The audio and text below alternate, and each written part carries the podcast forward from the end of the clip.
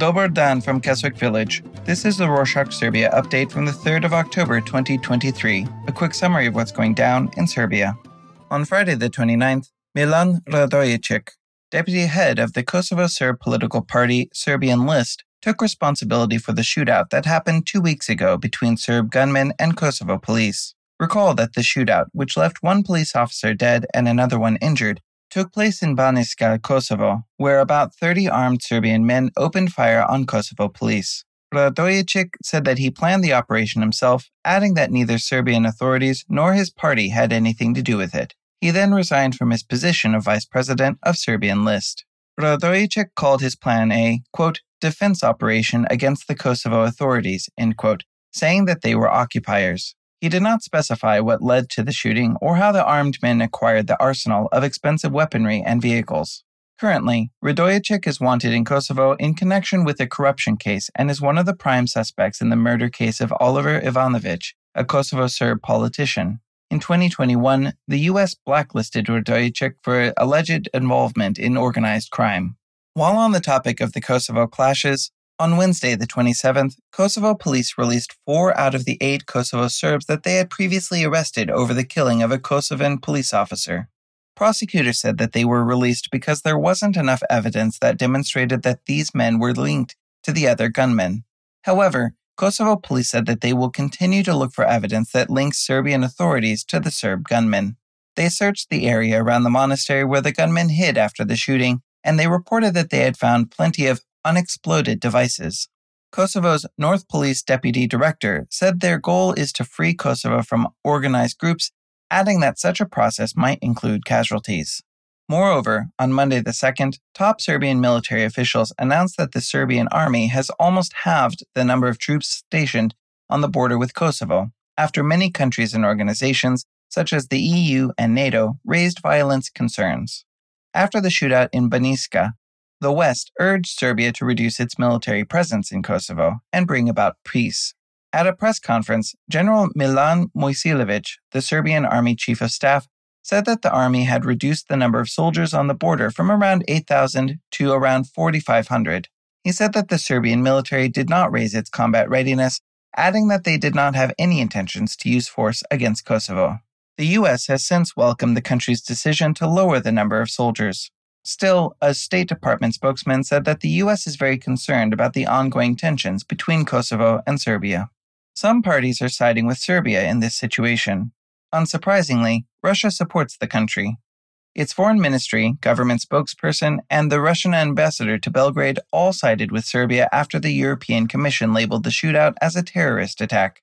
Last week, the Russian foreign ministry issued a statement against Kosovo's Prime Minister Albin Kurti where they accused him of the constant provoking of violence in the north of Kosovo, adding that he is trying to cleanse Kosovo of Serbs. In the statement, they also said that Kosovo's government is in favor of conflict, creating a political scenario where it would put international pressure on Serbia to recognize Kosovo's independence. Contrary to Russia, Albania has condemned Serbia for the violence in Kosovo and has gone on to criticize Miroslav Lajcak, EU envoy for Kosovo Serbia dialogue, and Josep Borrell, EU's High Representative for Foreign and Security Policy. Edi Rama, Albanian Prime Minister, addressed Lajcak and Borrell and said that the current format of the Belgrade Pristina dialogue, which Brussels facilitates, is not working in reducing tensions between Kosovo and Serbia. He suggested that Brussels hold a conference with the presidents of France, Germany, Kosovo, and Serbia in order to discuss the EU backed Franco German plan, which aims to bring peace between Kosovo and Serbia. Rama also requested the EU to punish those who murdered the Kosovo police officer in the shootout, as well as to condemn Serbian officials for honoring the gunmen whom Kosovo police shot dead. On Wednesday, the 27th, Rama announced that Albania would be deviating away from its alignment with the EU policy.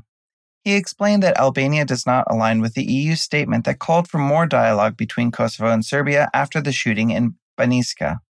Rama said that he is waiting for the EU to put out a statement in which they condemn Serbia, adding that only then will Albania go back to aligning itself with EU policy.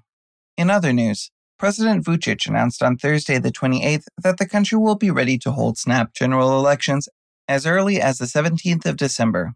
While guesting on a morning show on Radio Television of Serbia, or RTS, he said that the decision was in response to the opposition, who had previously demanded urgent snap elections.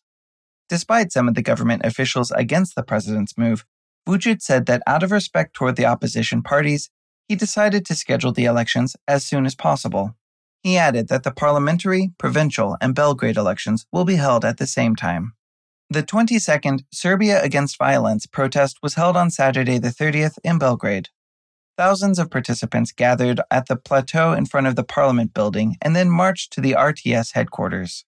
Those who spoke at the protest called on the citizens to continue to show up to the protests, especially since the recent shooting in Banjska and the newly announced general snap elections. The co president of the Together Party, which is a progressive opposition party, pointed out that citizens should not expect transparency and honesty from RTS during the election campaign, referring to RTS's reputation of being biased towards the ruling Serbian Progressive Party. Radomir Lazovic, MP of the Green Left Front, called on citizens to continue protesting against the government, which he accused of crimes such as supporting a drug trafficking network, illegal arms shipments, and corruption. The protest ended in front of the presidency building. In some health related news, last week the Institute for Public Health confirmed around 3,800 COVID 19 cases, with zero deaths. Compared to last week, the number of confirmed cases has increased by about a thousand. On a more positive note, on Friday the 29th, the country opened its first industrial biological wastewater treatment plant in Belgrade. Attending the opening of the facility was Prime Minister Ana Brnabic, who gave a speech in which she emphasized the importance of environmental protection.